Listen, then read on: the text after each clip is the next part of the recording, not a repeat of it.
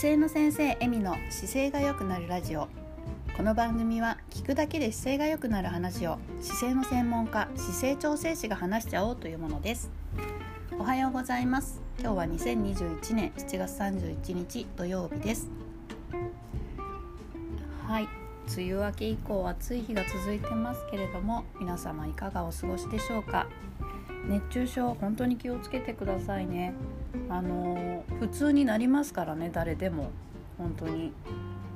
なんかね普通に過ごしてるつもりでもなんか気づいたらちょっと息しにくいなとかあのなんか体変って思ったらちょっと休むとか水分取るとかしっかり体の調子様子見ながら過ごしていただければと思います。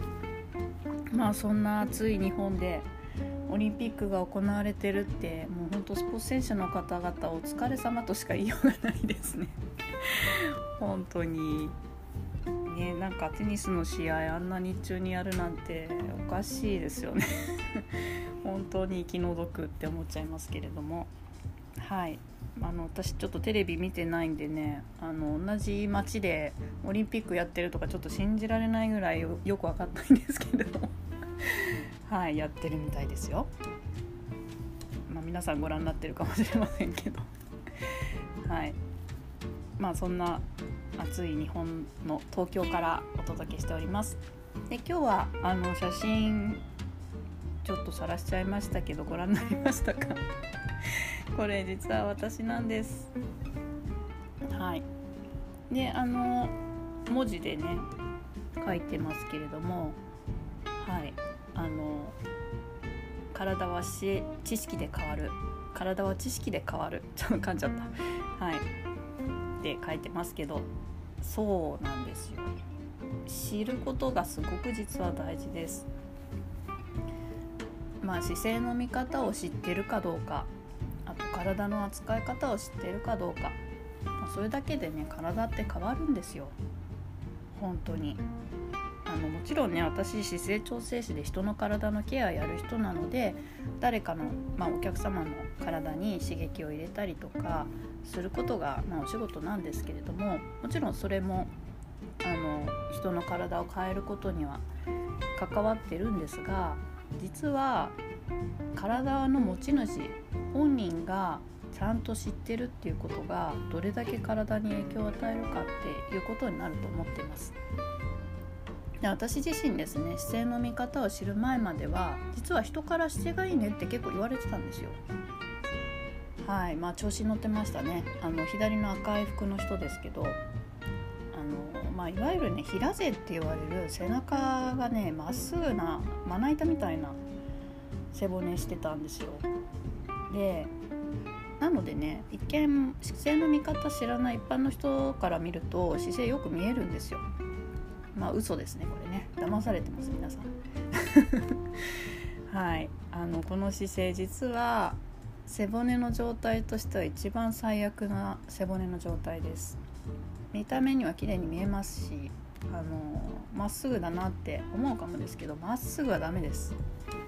本当にね背骨ちゃんとねしなやかな S 字状のカーブ。まあ専門的用語で言うと生理的湾曲っていうんですけどそれがないといけないんですね。でそれがない状態のストンってこうまっすぐな人、まあ、お腹の方もまあストンですけどねなんかこう寸胴ですよねいわゆる。はいまあ、この状態非常にね良くないんですね。もう私の中では黒歴史ですよ姿勢の見方も今知ってますからねこんな姿勢で過ごしてたなんてもう本当に信じられないって感じですはい。まあスタイルのことで言うと、まあ、お尻も落ちてるし腰のくびれもないしストレートネックでよく見ると顎もたるんでると。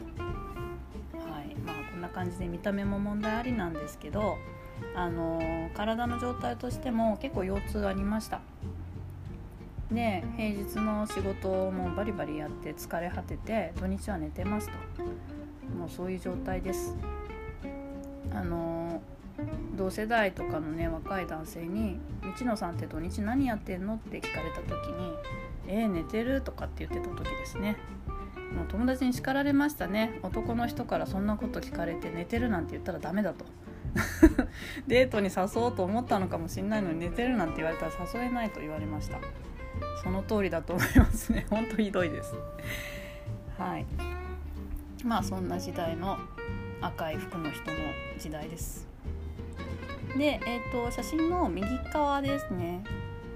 黒い服着てる私ですけれどもこれはあのそれからちょっと時間経って、えーと、自分が姿勢の見方とか知識とかを分かって身につけ始めた頃の私です。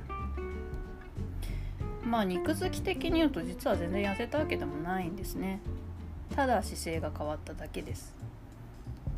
はいまあ、これはね見方が分かった人じゃないと分かりにくいかもしれないしあのその見る人次第でどう見えるか変わると思いますけれども、まあ、この状態になってから私は腰痛はなくなったし毎週末2日間も寝て過ごしてる っていうことにならないで済む程度に、まあ、疲れ溜め込んだりとか疲れがもう回復しないとかっていうこともなくなりましたし風邪をひいて寝込んだりもないですねこの姿勢以降はね。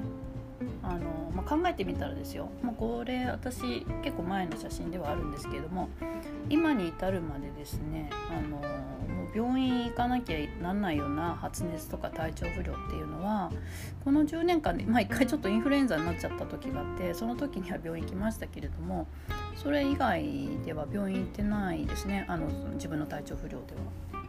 まあ、健康診断とかチェックでは行きますけど。はい。まあ元虚弱虚弱児童？なんですね私。なんで子供の頃はもう本当に病院毎月何回行ってたかなってぐらい行ってましたけれども、まあ、それの頃に比べるとも驚異的な感じですよ。はい。まあこうやってね姿勢の見方とか体の扱い方を知って身につけると自分の選択とか判断が変わるからだと私は思ってます。まあ、正直ね禁欲的に厳しい食事制限とかもうすごい激しい運動メニューとかあのそういうのをねきっちりこなすとかできないんですよ私。不 真面目。めちゃめちゃ不真面目です。なのであのそういうことしなくても体について知ってることを生かして日々生活するっていうことをするだけで体の状態としてはある程度維持できますしあのひどくなんないで済むっていうのが大きいかなと思います。もう悪くなんない。一回悪くなって戻すの大変ってお客様が見せてくれてますからね。だから私は絶対悪くしないようにしなきゃなって日々思いますけれども、まあ、こういう状態って長年仲良しで過ごされてるご夫婦っていらっしゃるじゃないですか。まあ、そういうご夫婦とかがパートナーのことをよく知っててこの人こういう人だからこういうタイミングではこうしなきゃとかって扱い方を心得てますよね。まあ、あれと同じだなって私は思ってて体も姿勢も体と姿勢のことを知ってどう付き合えばいいのかっていうのを分かればもう長く仲良く元気に過ごしていけます。はい、もう体とうまく付き合うもうこれに限ると思ってます。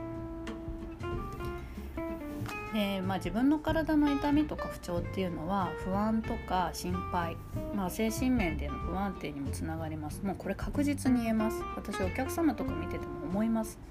本当に体の不調って心にすごい影響するなっていうのをあの日々関わってるお客様とか見てても感じるんですね。なんで私がもし皆さんから見てメンタル安定してるなって見えるんだとしたら、まあ、ほぼ私が自分自身の体を安定させることをしているのでそれから来てると思ってもらったらいいと思います。